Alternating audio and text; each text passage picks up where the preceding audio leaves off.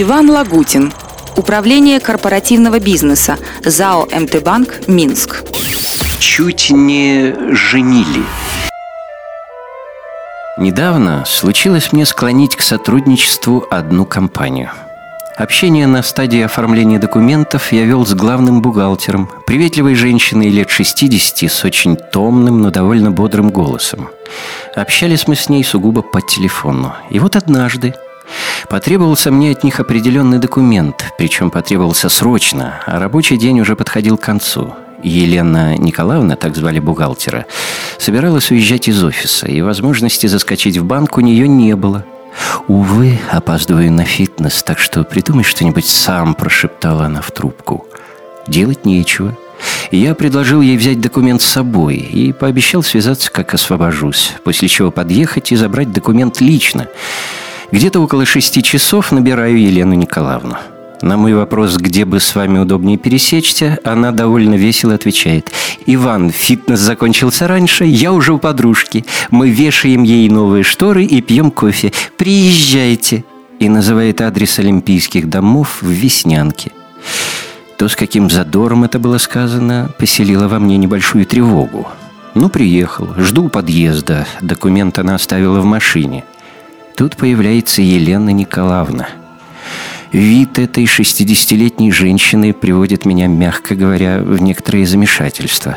Блондинка с невообразимой прической на голове, яркий бросающийся в глаза маникюр, глянцевая розовая помада, загар, как у знойной мулатки – все это дополняют лаковые сапоги на шпильках, узкие кожаные штаны, куртка Версаче в обтяжку, какой-то непонятный, но, по всей видимости, модный шарф и солнечные очки – она открывает новую BMW тройку, достает оттуда документ и передает его мне со словами. «Иван, очень рада с вами познакомиться. Пойдемте же пить кофе. Я познакомлю вас со своей подружкой». Я как-то не сразу нашел, что ответить. В итоге меня представляют подружки, женщине аналогичного возраста и абсолютно таких же взглядов на моду и стиль. Появление второй светской львицы вгоняет меня в еще большее замешательство. Женщины этим пользуются, берут меня под руки и ведут на кухню. Я понимаю, что ситуация явно ведет к чему-то нездоровому. Ссылаюсь на дикую спешку, и мне удается увернуться от порции кофе, но женщины не отступают. Ну так посмотрите хотя бы, как мы шторы повесили, и тащат меня в спальню. Я категорически отказываюсь верить в реальность всего происходящего. Заходим в спальню.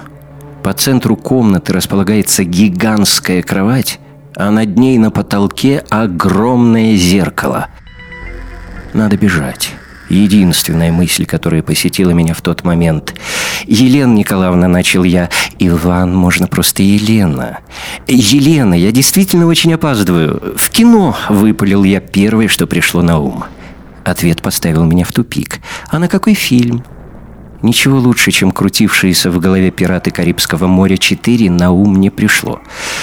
Благо, женщины следили за кинопрокатом не так хорошо, как за последними тенденциями в моде. Пиратов в кино тогда еще не показывали. И данный ответ их устроил. Спасен.